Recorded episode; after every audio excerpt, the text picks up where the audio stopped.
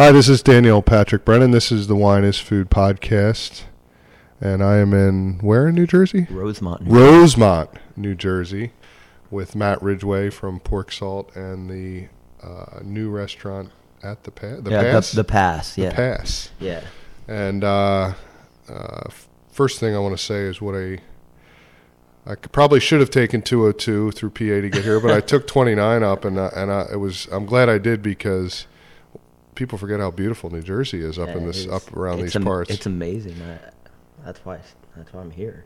it's, uh, and I think a lot of people know about New Hope in the Philadelphia area, and uh, but you know you're just across the river from that, and, and north of that, and it's gorgeous up here, and uh, I'm starting to understand why you, you came up this way. Yeah, without a doubt. Without um, doubt. So you're my first food guy, which is probably good because this is episode twenty of the podcast. So I don't know if that's a milestone. I think twenty-five is, is uh, for po- for podcasts. For podcasts, oh. I, you know, that's the the, sil- back, the silver jubilee, the silver jubilee of podcasting. Um, but yeah, you're the first, uh, you know, f- food uh, chef that I've done, and uh, uh, but I thought it was a good uh, match for this podcast, certainly to start with.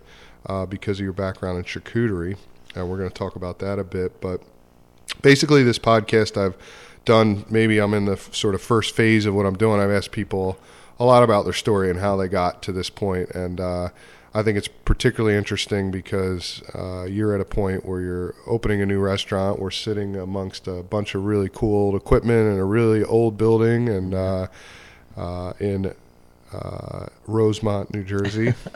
I should probably write that down. And uh, and it's at, you know, sort of an interesting phase of your career. And uh, I've known you for a long time from back in the uh, Macrossen's yeah, days. fifteen years. And all of a sudden you popped up at, I think it was my first it, decibel tasting yeah, at, it at was. Macrossen's. It was, uh, it was Macrossen's. It was the first thing that I did back in Philadelphia after being gone for about seven years. So it was exciting uh, for both of us to run into each other. That was my first time presenting Decibel Wines in Philadelphia, and your first time presenting uh, your new project in uh, Pork, Pork Salt. Yeah. So we'll yeah, that was what forty-three years ago, four years ago. But maybe we'll start with how'd you end up? Before I met you, you were obviously got into into food. But yeah. what, what's your background? How'd you grow um, up? Where'd you grow up? All that stuff. I actually grew up on the other side of the bridge in Bucks County, and. Uh, I had really kind of like hippie parents, you know, we growing up in Bucks County, you know, it was a lot like this years ago. And with uh, my parents, you know, we composted and canned and used, you know, root cellaring and, and everything you can imagine, like on, you know, we had about two acres of land and, you know, my dad does bees and, and growing up, that's this right, is, the honey. Yeah, the, the honey, honey. The honey's awesome. And uh, I didn't, you know, I didn't know about anything other than this kind of food where, you know, now it's the whole, you know, with the farm to table and eating well. And, and I, we just ate like this. And it wasn't, it wasn't anything, you know, dynamically complex, but it was always fresh and it was always simple. And, you know, it was, my mom had, you know, I was the youngest of four kids. So my mom had to, uh, you know, figure out how to feed all four of us cheaply. So, I mean, you know, back then, you know, short ribs were sixty-eight cents a pound, you know, not like six dollars a pound yeah. now. So, you know, we uh, growing up, that's how I ate. So it was not um, a far stretch for me because we were kind of, you know, we grew up in the same, like, time and we were like latchkey kids, you know. Mm-hmm. We came home from school, both parents worked. And my mom would leave a note, and first one home has to cook. So, so I, you know, I just cooked, you know, and I cooked starting very early, and I just liked it, you know, and I, I never really wanted to, to go into cooking because, like, I don't want something I love to do be a career. And my brother's like, I was gonna go, I was gonna go into the military. And then I shot a gun for the first time. I was like, this isn't for me. So my brother's like, yeah, I don't think law enforcement's your bag, man. Yeah. And so... yeah, you chose wisely. Yeah, so, you know, like, I went to culinary school, and I loved culinary school. It was like, every day was like, for me, it was a new adventure, and I'm, I'm very, uh, you know, I'm very uh, you know, come from also a very athletic background. So for me, like, cooking's like a competition every day. Yeah. And it's a competition with yourself, and how do you make yourself better, and how do you, how do you improve and find your way to get faster and more organized. And that's what the kitchen was all about. Plus it also had the discipline of, you know, of working, especially, you know, we met when we, I was at the, the Fountain Room at the Four Seasons, which was, you know, back then there was only how, how, how long before you ended up there? Um, I was, you know, I kind of fast tracked through culinary school. It only took me like a year and a half. And I uh, was out in California basically when that, you know, the food movement already really kind of took root, but it's really when it really started exposed, like, you know, Thomas Keller was in its first year at the French Laundry when it was like three guys on the line, and and then there's like Tara, you know, was very very young, and and so here's this eighteen year old kid uh put in basically an adult, you know, in a in in a an adult restaurant world. But the cool thing was my G M, she took me all over Napa Napa Valley and Sonoma Valley, and she taught me about wine and food. And my other my chef, he he sent me to all the restaurants uh, during the week. Like, I'd work seven days a week, and I'd on my day off I would go to another restaurant, and and I saw things that I never saw before, and it was just it was totally mind-blowing. I I lived right next to Ravenswood Winery, so I'd literally get out of bed, you know, you see the you know that side of the Silverado Trail, and then I'd walk past, and it's just, you know, there's rosemary and fennel blooming. I was like, this is insane. Yeah, Napa's awesome. You know? uh, I think we both share that. You know, it's insane. I mean, it's just a beautiful country on both sides, Napa and Sonoma. And uh, so when I came back, I graduated culinary school. I decided to go to uh, Widener for business school. And at the time, no one was going to business school. You just went to be a cook and you went on the line. But I was like, well, you know, I'm going to want to own my own place. I better better learn how to do it. They actually were really nice at Widener. They kind of created a, a course just for me to be a business student, but also go into the kitchen. Wow, that's really rare. Not, not only for the college, I'm just saying for a, a chef or a winemaker for that matter, to at, especially at that age, to to appreciate the business side of it, because there's so many... You know, I, I think maybe that's something I'm just thinking about now, but there's a big parallel between winemaking and, and being a, a chef, in that you sort of come up in the trade, yeah, saying, here's your skill set you right. need, here's, you know, how to do it. It's sort of, there's an art to it, there's an art side to it, there's an execution and skill set to it, and you work your way up, maybe all the way to sous chef, and then one day you're the chef.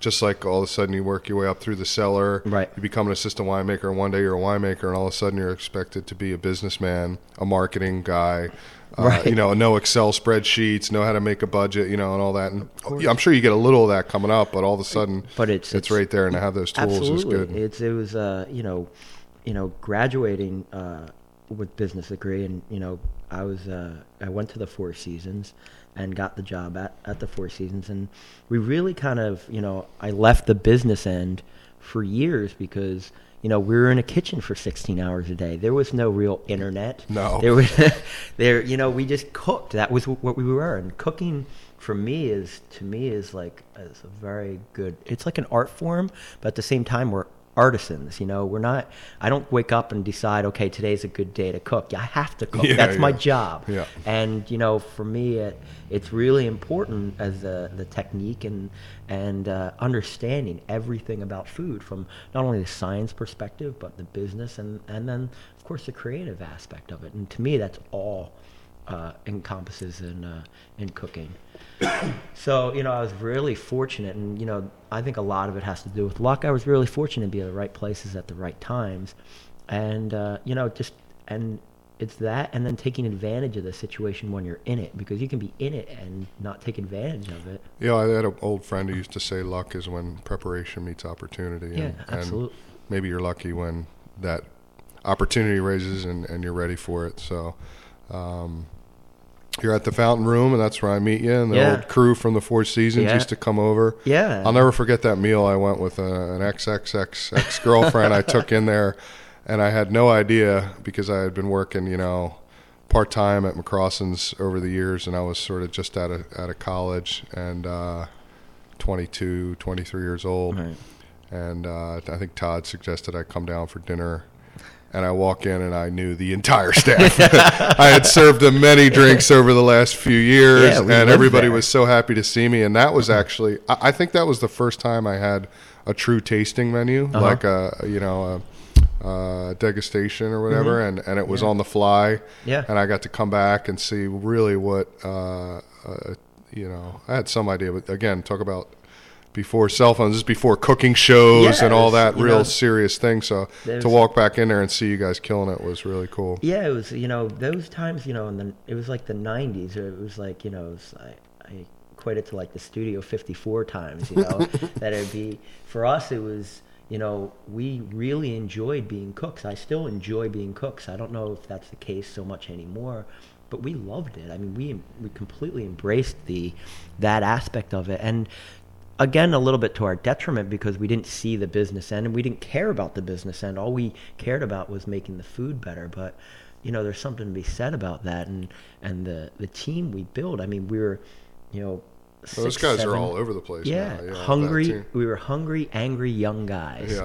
you know, and, and we just wanted to learn. And that's, you know, you hear that, I just want to learn now. And it becomes almost like a catchphrase, but it's like learning, you know, learning goes hand in hand. It's a two-way street. Mm-hmm. And that's what, you know, Jean-Marie and uh, Martin Hammond's genius was, is they, they understood that. And it just kind of, we, uh, you know, we kind of invoked that with the whole team. The team basically disciplined themselves. And that was Jean-Marie Lacroix, right? Yeah. I've got to drop some names. Yeah, you have to. Jean- it was, uh, you know, the Silver Fox, you know. So do you think that, uh, did he sort of create that environment where it was like, okay, I got all these guys, you, you know, I'm just going to get a lot of talent here, let them do their thing, and I'll sort of keep the reins in and, yeah, absolutely. and keep, well, keep the cost yeah. the best I can, but let these guys yeah, I mean, express he, themselves. You know, Marty and Chef both understood that. You know, uh, Marty always said, you know, it was, uh, he's the keeper of the asylum. But, you know, it was actually true, because it was like part psychology, part management. And you got to understand that you have a bunch of creative minds that are young and hungry, and you need to focus them. And the way to do that, and it was, it's strange if you look at all the guys' backgrounds, from Paul to Todd to Bryn, they were all college graduates, some with uh, you know, chemistry degrees, some with yeah. you know, with bio degrees, and they're in a kitchen now. And so it was a, an interesting dichotomy of guys that really wanted to learn, but we applied all of that knowledge to cooking.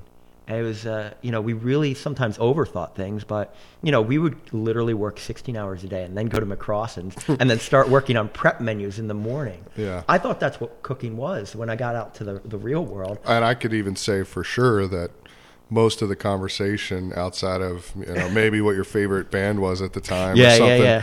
was, uh, you know, shit, this night and this food, and remember that thing that happened. And, Absolutely. you know, you guys were just totally, uh, and I wasn't really, I was part-time and, and uh, really, uh, uh, in hindsight, I'm not sure I ever really was that, uh, you know, certainly never as deep as you guys as far as passionate about the restaurant industry, but I was kind of in music those days. Yeah, yeah, yeah, that's right. That's right. But, uh, I, but, I was... but I can remember sitting there going, you know, always thinking, particularly after I had visited you guys, that damn, these guys are, they're serious about what they do. And yeah, I really, you know, it was a great time in our lives, I think, that because a lot of our learning was between collectively. And it was funny, is that that was how the slab of slough was invented. That's right. The, the famous sandwich that one day will make us all millionaires. Yeah, you know? Definitely it was going to make us all millionaires. I, if you remember, like, we would, uh, you know, that was our trade. I'd bring in like a four-pound sandwich, cryovac, with uh, with roasted fingerling potatoes and charcuterie, and then I'd wrap it in plastic wrap and cryovac it. It was like a ten-pound sandwich. I know, you'd look at this thing and you'd think, oh, that's not bad. You know, you'd be working all night, and the kitchen at Macrossen's would be closed, and you guys would show up at like twelve thirty, one o'clock yeah. or something, and and uh, or later, yeah, and maybe stay later, and uh, or definitely stay I, later. I lost many a girlfriend because I was at Macrossen's at six in the morning. Yeah. Uh, we so we would eat. Yeah, that's pretty much public knowledge. Just that, kidding. That, that, no, that, yeah, it's fine because that era is long gone now. Mm-hmm. Um, but uh, yeah, you'd eat like a quarter of the sandwich and be like hunkered over the bar, like holy shit, like oh, what the hell is in that? But it tasted so good. Yeah, you know, French fry, French fries and uh, frisée salad. It's a good combination on a on a sandwich at two o'clock in the morning. So then after uh, the Fountain Room, after the Fountain Room, you know, Chef retired. And we were kind of in a weird, we were kind of in a weird spot because Um, Todd put it very aptly um, in an interview with uh, Craig Leban. He said, you know, we woke up one day and hot cuisine kind of like disappeared. Mm. And this is what we knew. And, you know, I could see the writing on the walls. Uh, you know, food was changing. And then Chef asked me to uh, come with him to the Rittenhouse Hotel. The Rittenhouse was Treetops. And, you know, naivete and youth and still being a little bit angry. Um, you know, I was like, yeah, let's go. I'm half in a bag, you know, kind of half alcoholic. But mm. um, all I knew was how to cook, you know. So that was a really wide uh eye-opening experience for me, because I knew the Fountain Room and I knew that, you know, the competition, the pressure was there to do something different. And so we were going into what was an American kitchen, and we had to retrain everybody to cook our style. And I thought everybody cooked like us, you know, and it wasn't even like a bad thing. It just, I never thought that there was any other way of cooking except this way, and yeah. it was the right way. So I was a little, I was a little young and myopic, but you know, it got us through, you know, some, you know, it was, it was difficult, um, because we kept the Treetops name for a year. And I decided, you know, I said to Chef, I said, you know, we were sitting one day, he's like, well, what do you want to do for the menu? You know, how Chef talks, what do you want to do for the menu, huh? And I, you know, and he's good like that because he'll turn it on you. And, uh, I'm like, well, you know, it's, this is your restaurant, you know, this is La Croix. You know, we have to do something different than the Fountain Room. I mean, the Fountain Room was, you know, epitomous for being the most fine dining mm. in, in not only the city, but in the country. So, you know, we did the tasting menus and the spontaneous menu. We were changing the menu four or five times a week. So I was like, well, we got to do that. But I want to do something like, I wanted the best product. Like we were, had, there was only a couple purveyors at the time. So I said, you know what, Chef? I said, I grew up in Bucks County. I know some farmers out there. I'm going to drive out there and I'm going to find them. And I drive, you know, on my days off, I drive out here in this area to pick up stuff. And I drive back. I go up to New York. And I was pissed off because I go to the Union Square Market and you'd see all these these vendors, and they all be from Pennsylvania, northern Pennsylvania, because the green market has a ninety mile radius that they can come in. And I said, why aren't you guys in Philadelphia? And they're like, well, there's no market there for us. I'm mm, like, let's change that. I was like, you fucking serious? Yeah.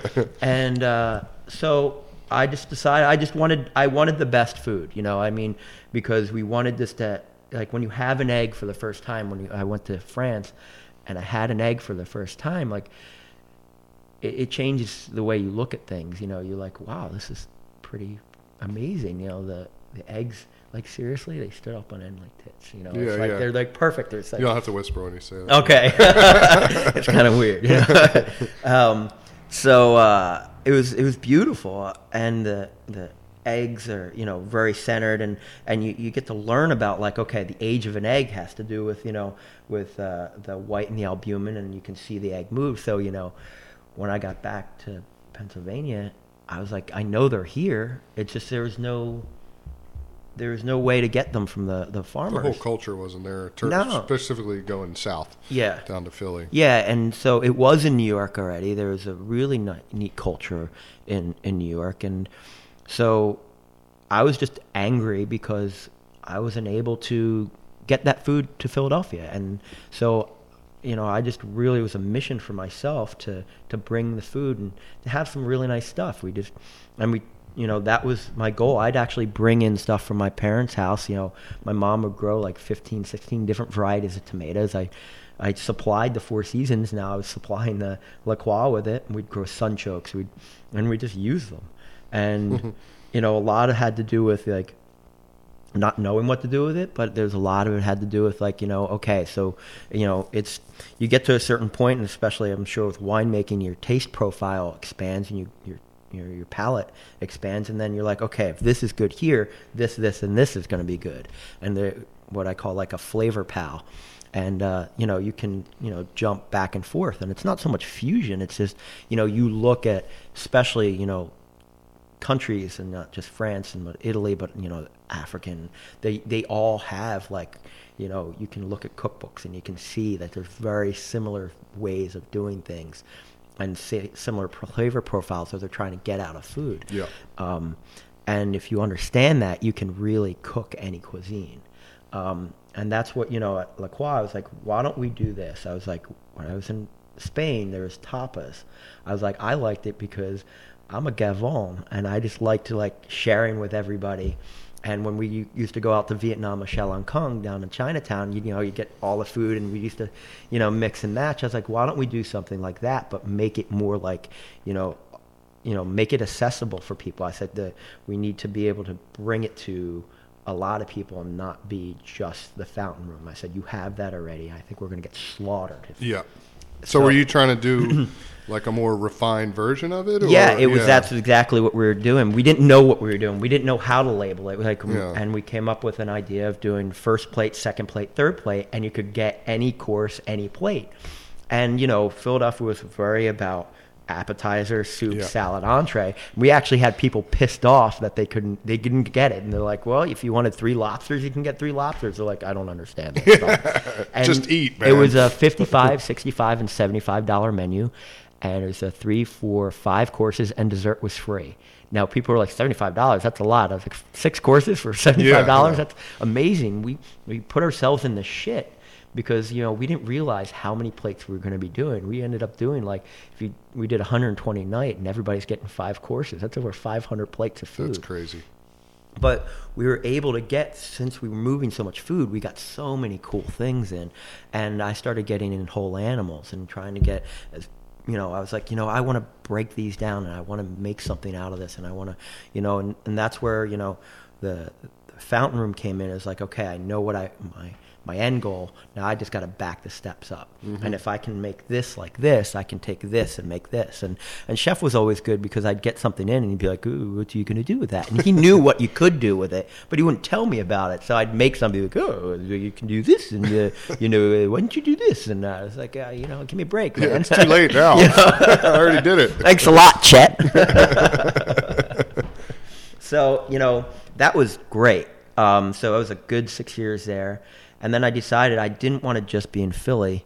I wanted to travel, and it was really a main goal. And I didn't want to wake up one day and, and not travel anywhere. And I mean, I'm I'm sure. Yeah, I can appreciate that. that. And so I, I went down to work for a chef named uh, Joël Antunes, which is, he's like in the industry. Everybody knows him, but if you, you talk to the regular person, people are like, Joël Antunes, I don't know who he is. And he's like, he's like, he's totally opposite of uh, of Jean-Marie. Where Jean-Marie was a, a great cook, manager of chefs, and, and he understood, you know, he understood the dynamic of people. Where Joël was more of the, uh, he he was the chef for Troisgros and um, Pierre Gagné. And where were we at during this? This was in Atlanta. Oh, okay. And uh, so I I actually was the chef de cuisine um, at uh, at the at uh, La Croix. And I went to Joël and I said, I don't, I want to be a cook again. I want to be a commis. And I was twenty-eight. So I, he's like, why do you want to do this? And he said, uh, he, I, I was like, I just want to. So I, I worked and I kept my mouth shut for six months. Didn't smile, just worked. And he called me in the office. He goes, he goes, oh, Matt. And this, he talks like that because he's from the south of France. He's like, uh, you not happy here? And I said, no, I'm very happy. He's like, I never see you smile. I never see you talk. And you just do your work. I said, oh, I'm very happy. He's like, well, what do you want to do here? And the same thing with Jean-Marie. And I looked out and I said, see that right there? I want that guy's job. I want that guy's job. I want that guy's job. He goes, okay. So the next day I become like the chef de partie. Of, I was a commis and then a chef de partie. And I moved my way up. And then I became a chef de cuisine um, eventually five years later. Um, And I, I've always liked that. I always liked starting from the bottom and working with nothing and having the no expectation of of uh, doing the job. And the best thing was, as chef, you know, Joël was very particular about product, and he really understood food on a, on a different level than people. And he, we brought in whole animals, and he, he got them in from France. Like, he would literally get them in under wow. the radar. Um, From France, we'd bring in these big containers. What year was this? This, this was like right before nine. I was going to say nine eleven. Yeah, yeah. And it was like in that area, it was like, you know, no one was checking anything, and it was like, you know, the, you know, we had an import-export license, and you can import-export X amount of dry goods and stuff, and we'd have dry goods in front, and underneath was like a pat- carcass. Un- yeah, unpasteurized cheese. You know, we'd get breast squab, breast chicken. We'd get like cheeses. I walk in and I was like, the entire place is filled with the stink of a poisse. And I was like, where did that come from? That's not pasteurized. And he's like, oh no, I get it from I get it from France. So we got all this stuff, and we were selling it to all the chefs in the around the country. So we would actually be a broker for like Ducasse and Robuchon, and and we'd send it out to Vegas, and we send it in New York. It was insane. I was like, this is complete insanity. But he thought about food on a, a completely different level, and he really uh, changed the way I thought. I became a better cook with him, um, with uh, sauces and, and really kind of defining flavor. And he really kind of, we would bring in whole animals, we break them down, and we use them all the way through. And that's really what started charcuterie for me, is that, you know, he he knew every single technique, and that's what I wanted to do. So I would come to him like, chef, let's get this, and he'd, he'd get excited, you know, and he'd bring it in, and we'd do it. And that's how, you know, and we would, you know, we'd bring in whole animals, we'd break them down, we'd use one thing, we'd have to use everything else. So that's how, you know, that is like the normal progression of a kitchen. It wasn't like charcuterie was the, you know, when I went to France, and I was in the in the south of France, and a lot of the restaurants, they didn't make their own charcuterie like a lot of restaurants do today. There was actually a charcuterie yeah, that, that they would buy the, the charcuterie from, and they're well respected, and it's more of a, you know, it's a, more of an artisan trade, uh, and um, and so when uh, that was like kind of, it was kind of cool for me, because I saw a lot of different things uh, with sausages in the south of France that were. Were very big and lusty and full of flavor, whereas we were, you know, so used to the the same old, um, you know, you get the high acidic uh, salamis and the cacciatorinis, and, and you know, I, I had so many different things that over there, I was like, wow, this is great. But I didn't really think there was going to be a career. So when I went up to New York, I uh, worked at the Oak Room. We opened the Oak Room. That was a complete, dis- that was a complete disaster. Yeah, no, it's not too yeah. bad. Just oh, no, that's okay. Yeah, you're okay. Um, and I came home, and I was, you know, working basically nonstop from the time I was nineteen. I never took vacations. I never, you know, I always volunteered to go on, uh, on, um, you know, my vacations. I took like, you know, I'd go to, you know, Taiwan, or I'd help open a restaurant, and it was a uh, personally detrimental, but I came home and I was like, you know, I'm just not going to do anything. I'll sweep a floor. So I, I actually started sweeping a floor for a little while in this warehouse, and the guy was making some things, and I said, you know, that's, they, they don't look good, and you're selling this to De Bruno. So we started making more and more, and so I started making like the pâtés and stuff like that, and De Bruno started buying them in, in much bigger bulks. So I was like, well, why don't we do a business like this? And that's, you know, that was the uh, originally the the name of the the it was going to be called uh, Cockbird. Cockbird. And it, you know, it just reminded me of us, and you know, because that would make us laugh, you yeah, know, the, yeah, yeah. our stupid humor. So, and Cockbird is actually a, a it's a male pheasant. So, but everybody talked me out of it, you know, much to my ch- chagrin when I saw the. Uh, the name of uh, a, a store called Doggy Style. Yeah, I've seen and that. I was like, seriously? Everybody's all pissed off at Cockbird, and I, you got Doggy yeah. Style? So, uh, you know, I wanted to do a name um, that was interesting and combine like French and American. Uh, but I originally, you know, it was uh, pork is the salt, and using the, the, the quotient marks, be pork and then salt. And, and my brother actually was a good idea, and he said, you know, you... It, you don't want to have the joke that like four people get. Yeah, yeah. So he's like, why don't you do pork salt? And he's like, you flip around and then you have the the C and then the salt.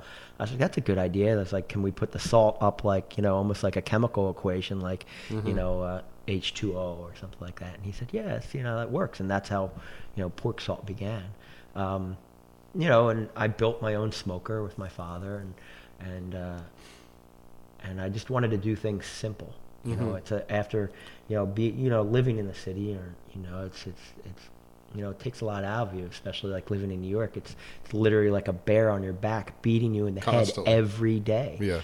And never just, stops. Yeah. It never stops. And I didn't, I didn't want to do that anymore. So, uh, I don't know if we're backing up here a second, but just for people who may not be, you know, they probably know charcuterie without mm-hmm. actually realizing they know charcuterie. Mm-hmm. What sort of encompasses uh, Ch- charcuterie? Uh, a lot of things. Um, you know, f- first and foremost, I, I think everybody thinks of charcuterie. Um, you know, charcuterie is a French word, uh, you know, meaning cooked meat. You know, um, and you'll see, like, uh, in in Italy, it's uh, the sous lumière, and they make, you know, the sausage as well. In, in France, there's so many different types of charcuteries. There's the guy who does like the tripe charcuterie, and then there's the guy who just does pork charcuterie, and there's even a guy who does like, it's not as as prevalent anymore, but there was a guy who does horse meat, and like you had different.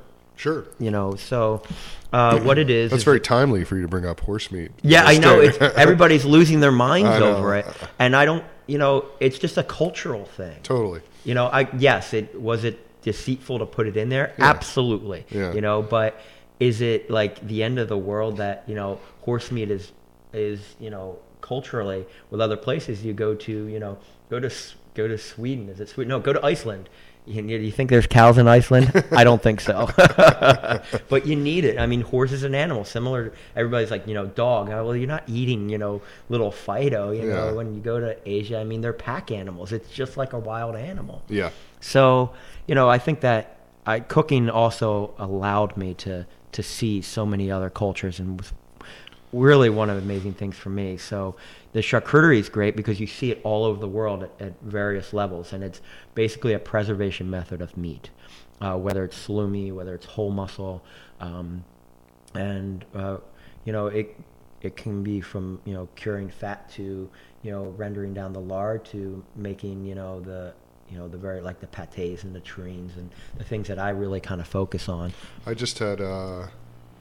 When we were in Milano, we had uh, just lard. Yeah. Like the really super thin, thin slice. The lardo de calinata. Oh, my God. That's like... Yeah. It's a, th- and that's a great, uh, you know, like, you know, snack for with, especially with wine. It's like so I thought simple. It, yeah. It's so simple. And and just like uh, really flavorful. And anyway, I was just thinking of that when you yeah, mentioned it's, that. Yeah, it's great. I mean, uh, it's funny, you know, when you talk about lardo is, uh, you know, when I... And I, I know it may upset people, but, you know, I'm cooking French kitchens.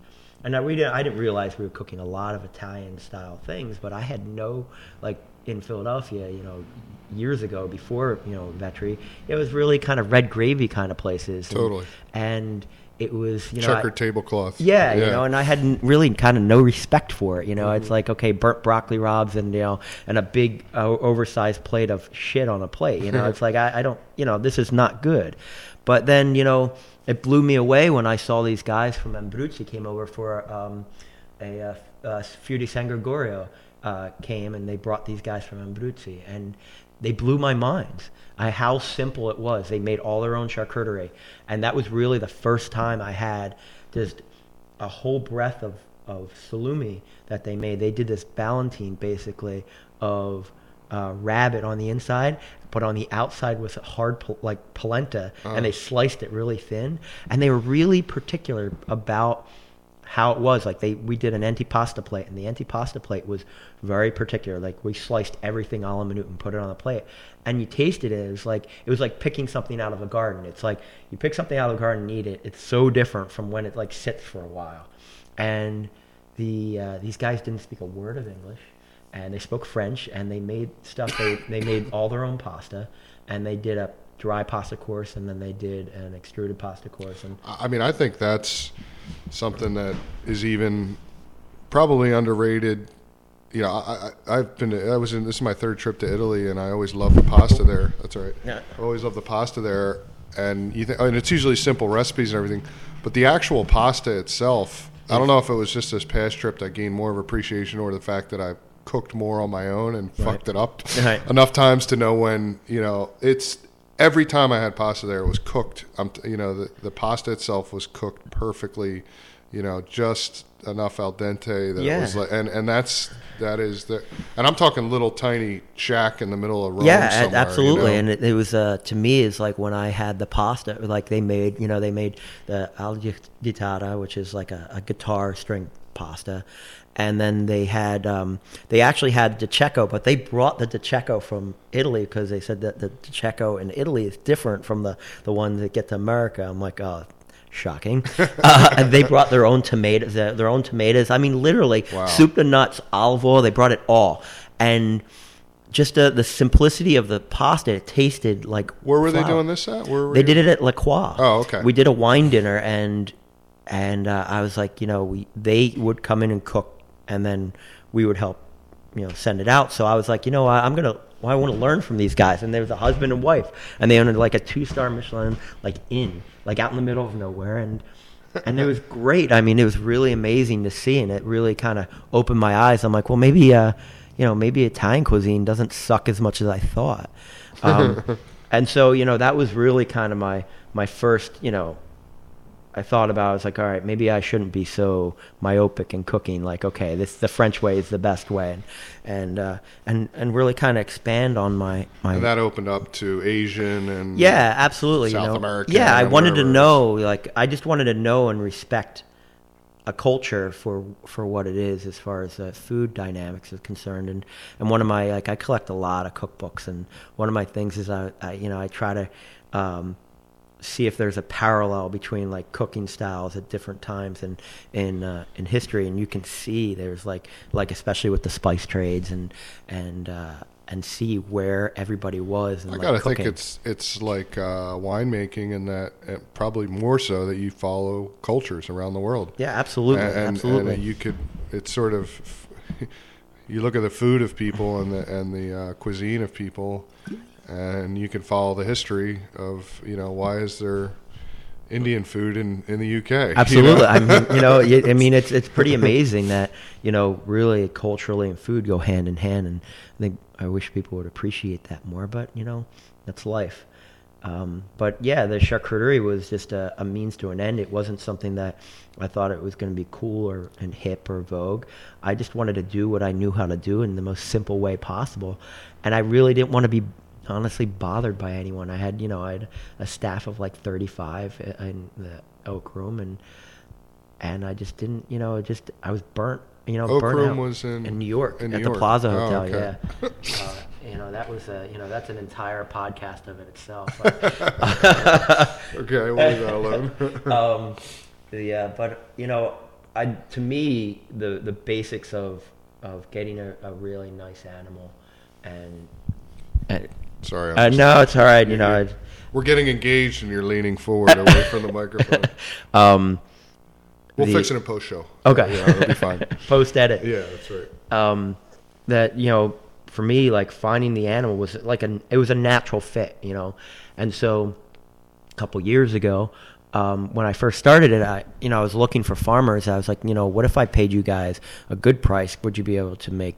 This is what I want out of my pig, you know, I don't want this and this. And you'll hear a lot of like catchy things like, you know, you know, all the different um, breeds that they have now, then they're called heritage breeds. It's like heritage breeds and pigs are a lot like heirloom tomatoes, you know, you, you they basically bred out um, pigs to be more consistent and to have like, you know, what I, my theory is, and I don't know if this is true, is that I'm sure that like, you know, the big push for uh, poultry was, you know, bigger breasts. Yeah, and, yeah. and and white meat. And mm-hmm. and so remember growing up, what was Pork's like slogan was the other white meat. Yeah. So they basically bred the flavor and the fat out of uh, pork to make it more like chicken. And it was this wet, kind of nasty product.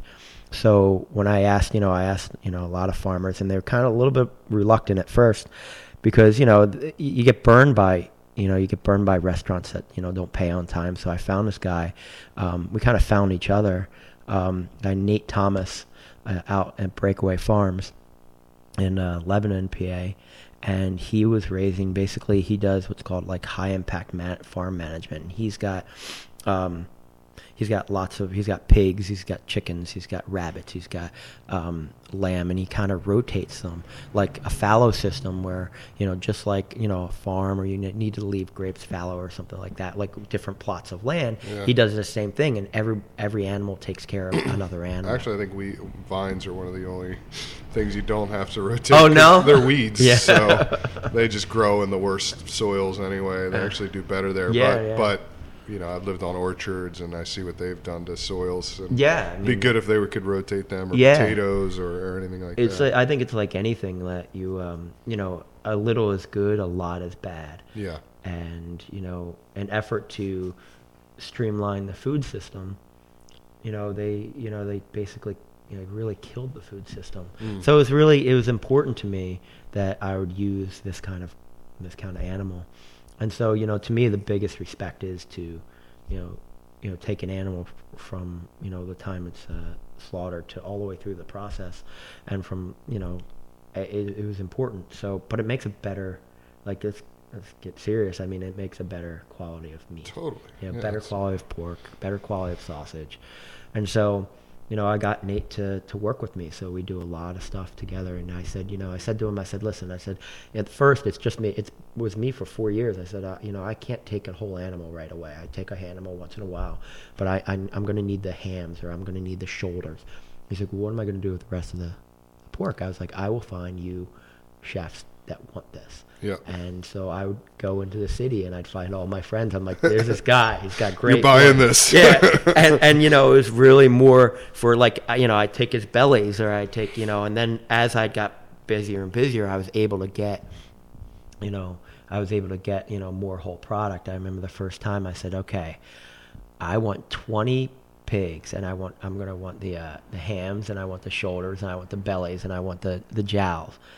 And I didn't really think about how much meat that is. And he gets there, and, and it was the first time he was doing this. And literally, it's a pallet of hams, like, sitting there. And I'm staring at this thing. And it's, like, four o'clock in the afternoon. I'm like, what the fuck did I just get into? And I spent the entire day, you know, breaking them down, taking the ash bone off and curing them. And, uh, you know, that was really my, my first foray into doing a much more... Um, Uh, you know, you do one ham, you do one, you know, couple sausages, but you didn't, I never did it in mass before. So, you know, I'm curing, like, at one time, I'm curing like six hundred pounds of hams, four hundred pounds of bellies, you know. And so when you're salting them, are you adding other things? I am, you know, it really is like, I did a lot of, you know, I, uh, I wanted to learn, like, you learn in kitchens, you know, you learn recipes, or you learn, um, flavor profiles, and you learn techniques, but you don't really learn the science of it. Mm. So you get a lot of, like, it's like trial and error, which is fine if you're, you know, if you're cooking something, but, you know, you're curing things anaerobically. Yeah. So you don't want to kill anybody. So I went out to Iowa, and I had, I took a, a bunch of courses at Iowa State. Uh, it's pretty impressive. They have actually a meat lab. You can get a doctorate in, in oh, cool. meat science. I was like, yes, please. That's awesome. So, you know, the funny thing was, is at the time, um, you know, charcuterie was still kind of on the, uh, on the outskirts. And, um, there was a couple guys, it, like I said, you know, it's, it's funny is that, you know, you see trending happening, and you see pockets. And, and there was a guy, uh, my, Mike Sullivan, uh, who's at, um, Blackberry Hill Farms, and he happened to be there, and, and, uh, we just, you know, we hit it off. So there's us who were like a more artisan style of, like, very simple. And then there's guys around us from PepsiCo and, sure, and sure. Pizza Hut. And, and they're learning about what they call snack sticks and making a production. Like, they were talking about, like, smokehouse production and how they lose like one hundred thousand dollars a year in smoke loss and out of their chimneys. And I'm like, I'm like, they call it drip loss. And I'm like, my smoke loss is close the fucking door. yeah, yeah, yeah. yeah, exactly. But it was funny because, you know, you take that, and you can say, you can shit on it and say, oh, well, you know, these guys are doing something, you know, the, the production is, you know, this is not, you know, useful for me. But it is useful because they're, you know, I learned about rheology and, and bacteria and, and fermentation and this acidity levels and, and what encapsulated uh, acids are and, and uh, the difference between like a slow ferment and a quick ferment. And it really kind of, it really kind of solidified a lot of the things that I was doing, whereas like before it was kind of like, okay, this works, and I can't really tell you why, but it works. And you'll find that, I'm sure, a lot in, you know, Italy and, and in France, that the old guard is like, this is how we do it. And, yeah. Um, well, I think that's interesting, and there's another parallel between winemaking is because, you know, you do run into people that, oh, that place is just a factory, warehouse, right. winery, and mm-hmm. there's actually, you know, there's some... obviously f- some financial freedoms that those places have to experiment. Right. Uh, but there's also, you know, kinetics work completely differently and l- giant ferments. Of and, course. And there's things to be learned. And, and then on top of that, you know, they've got some cool machinery yeah. and things like that. And you go, well, I could maybe incorporate that somehow into yeah. what I'm doing. Absolutely. And, Absolutely. And, and you can't just turn your back on it. Uh, 'cause I I've, know some friends who have. And I actually went to work for a larger, a little slightly larger, definitely larger winery this year. And, mm. kind of had a look at that myself again, and at Girard where I worked this past year. And that's, yeah, it's interesting to say that because you don't think about that in meat production yeah, as much, but I mean, that uh, I mean, that's totally it makes sense. It definitely makes sense. I mean, it's like economies of scale. It's mm-hmm. like, you know, you have to streamline your, your operations and your business. And uh, to me, I wanted to, to figure out how to do it on an industrial level. Am I ever going to get to the that industrial level where I'm making like basically Slim Jims? No. No. But do I have to appreciate how it's... Uh, oh, maybe that's something we could say, you know. What's charcuterie? Think of a Slim, Slim Jim. I mean, really, it is, look at the back. It's like, you know, it's emulsifier. There's, I actually read the Slim Jim label. I, there's chicken in that. I was like, wow. Yeah. I was like, cured chicken. Something probably that I would soy never do. or something. Yeah, you know, I mean, there's there's extenders, and of course, but that is like a rudimentary... type of charcuterie. Um it's cold in here. Let me, let me no no we're good we're good okay, I was good? just all right yeah we're we're uh we'll be wrapping up fairly soon, but uh well let's change gears real quick yeah, because absolutely. Speaking of cold in here, yeah uh we're at the new spot yep and yeah. uh Rosemont, and uh I saw an article in the paper, so you're already getting pressed before you're open. That's I know, awesome, I know. man. I, it's it's good and bad, you know. It's, yeah, people uh, are like, when are you opening? You yeah, know? you know, I came home to not deal with anybody, and I now I got to deal again with everybody. With guys like me passing through wanting to talk to you. Well, I don't, you know, it's nice to, you know, talk to old friends, and I'm glad everybody's doing well. Um, and I'm very, very appreciative of, uh, you know, I've been very fortunate with getting good press, and And uh, I really, you know, I, I enjoy, I actually like, not enjoy like the press, but I enjoy actually, amazingly enough, doing the charcuterie. And then this was to me the next obvious step. And I looked, honestly, high and low in Bucks County, and I looked in uh, Philadelphia. I just couldn't find something that I wanted. So what's the vision here then? Um, what I want to make this is that it'll be, you know, as you look around, I mean, this was a, um, a cafe and a, a country store for years. And I just, it, it made sense to me to have a charcuterie in the daytime and, and still sell at farmers markets and, and have like a brick and mortar space. Because before I was kind of like, I was like, uh, like the roving charcuterie yeah, maker. Yeah, you know, you kind of got a place where you can, you know, you can tell still people where to go, you know, and it, it was a, you know, it's a lot of work just to kind of set up and, and make your stuff and then break down and then set up again and then sell your stuff. And I wanted somewhere where I could kind of wrap my arms around of them. And uh, I found this place, and it's been here for years, and it was, a, you know, it's endeared to the, the local community, which I, you know, I've always wanted to be a part of a community, and it really it was happy for me to get something like this. And amazingly enough, the woman had very, very, very good taste, and I actually kept the same colors, um, and it's a, called like a French bistro. Yeah, color. no, it totally is the, you know, the green and the white and the hardwood floors. Yeah, and it's all there for you. Yeah, and. Uh, Definitely my favorite piece of equipment that you've shown me is this giant, what is it, nineteen thirties? Yeah, nineteen thirty-eight. nineteen thirty-eight uh, it's a, a porcelain um, uh, single-piece uh, deli case. That's a- crazy. And, I mean, this thing is probably worth fifteen, sixteen And what's, grand. Is that a scale over there from yeah. the twenties or yeah, something? Yeah, it's, just, it's crazy. I mean, she's got really nice, interesting taste. And, you know, what I wanted to do is kind of like, you know, breathe life back into it again. And, and you know, downstairs is, uh, you know, there's a uh, old root cellar that, you know, I brought back to life, and I'm going to use that with my dry cellar, doing my fermentations down there, and, and then I have just a big walk-in and back. And that. Now, do you um, have with? Uh, I never even thought of that. If you're doing a lot of uh, charcuterie, is there? You said you can kill some people. Is there like a lot yeah. of uh, sort of yeah, C O two or fumes or what, yeah, what's well, the no, what, I mean, what's the byproduct? Talking, well, of, of I mean, meat there is a, you know, it's not killing people as far as like.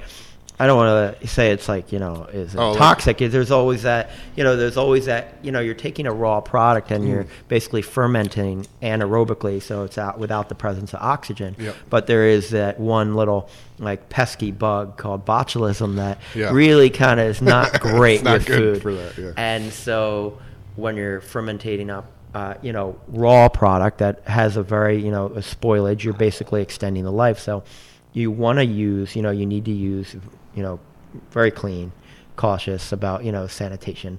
But you also, for me, I, I do use uh, a nitrate, which is, you know, really one of the big things when we talk about buzzwords where no nitrates are, uh, you know, I, I always bristle because nitrate was the only thing that's found to To, to kill botulism or yeah. to stop botulism. So when I see no nitrate, uh, it's kind of a hoodwink a little bit because you know, when you're curing something, you have to use some kind of curative.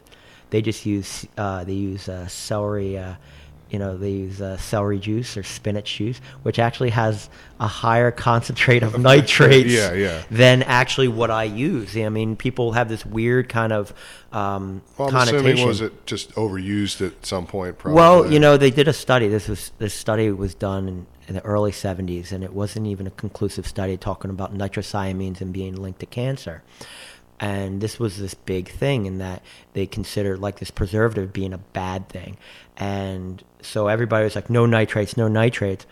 And, uh, you know, I tell people to take a, you know, take a step back and think about this for a second. And what the nitrates do is it increases the uh, the water binding capacity of, of, of meat. So it doesn't, it doesn't dehydrate the meat. What it does is it changes the cellular structure and compresses the meat. It gives a uh, the color. Uh, the it changes like the iron, so mm-hmm. it gets that red color when it when it's cooked or when it and it cures, and enables uh, you to um, to cure anaerobically without the you know without you know having the problems. Like there's always other problems like listeria and E. coli, but you know when you get a good source, you you know becomes less so. But you know, for me, it's always you know being very consistent and and being able to cure. Like you can't just cure a piece uh, a ham. I mean, you, okay, you've been to Italy. You know, they they they cure uh, prosciutto with sea salt, and that's all they use. But sea salt has natural nitrates in mm. it. So I mean, people are kind of fooling themselves when, totally. they, when they think that they're getting that, that nitrate-free. Misinformation. Yeah, yeah and, and yeah. you know, and, and it's okay. You know, I mean, I, I tell people, I was like, it's okay to, to, to want the nitrate-free thing. There's no nothing wrong with that. But, you know, you have to be cognizant that nitrates, the amount of nitrates to eat to become fatal, there's what's called nitrosamines. To cook bacon, for example, to have these nitrosamines, you literally have to cook bacon to five hundred degrees. Yeah. Yeah. That, you're eating a piece of charcoal. Why don't yeah. you just honk off a piece of a coal? And then, you know, to eat like enough smoked product, you need to literally eat in one sitting twenty-five pounds of smoked product. Now, I'm a Gavon, yeah. but I can't do yeah. that. That's, that's an entire ham. I've tried. It doesn't. Yeah, we've all tried. Uh, well, cool, man. Uh, you know, I, I hope I can pass back through when things are up and running. Yeah, absolutely. Uh, but you'll probably be too busy. Nah, uh, never never too busy for you guys. Um, you know, there's always a slab of slough waiting. That's right.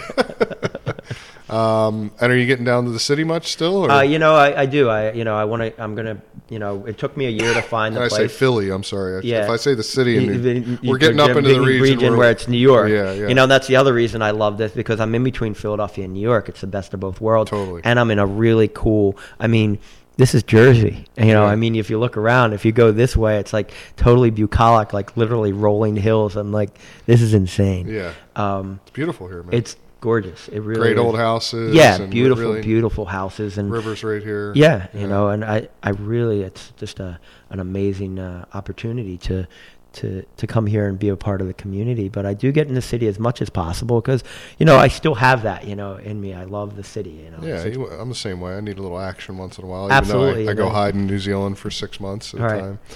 Um, well, cool, man. We uh, uh, normally at this point I say cheers. I'll, I'll say cheers, but yeah. it's uh, just coming on ten o'clock in the morning, so we're not really drinking at this hour and having a glass of wine. Uh, just finishing up some coffee, but... Uh, best of luck with everything, man. Thanks very and, much. And, I appreciate uh, you guys coming out. Uh, for the plugs for, for Matt Ridgway, I got to talk about at the press dot com is a website. It will be up uh, soon, right? Yeah, maybe, at the pass dot com, and it'll be uh, up soon. You yeah. know, I'm, I'm redoing my website, so yeah. uh, maybe by the time a lot of people listen to this, it'll yeah, be we'll, up. Yeah, we'll link, we'll link our website together. And then uh, pork salt dot com if you want to check out the charcuterie and uh, what Matt's up to. And we are at eighty-eight... Uh, King, Kingwood Stockton Road. It's yeah. along eighty-eight Kingwood Stockton Road uh, in Rosemont, New Jersey, at the Pass. And uh, we're with, well, you mentioned the word earlier, charcuterie? Yeah, ch- charcutier. Charcutier. Charcutier. Matt Ridgway, thanks, pal. Thanks, man. How was that?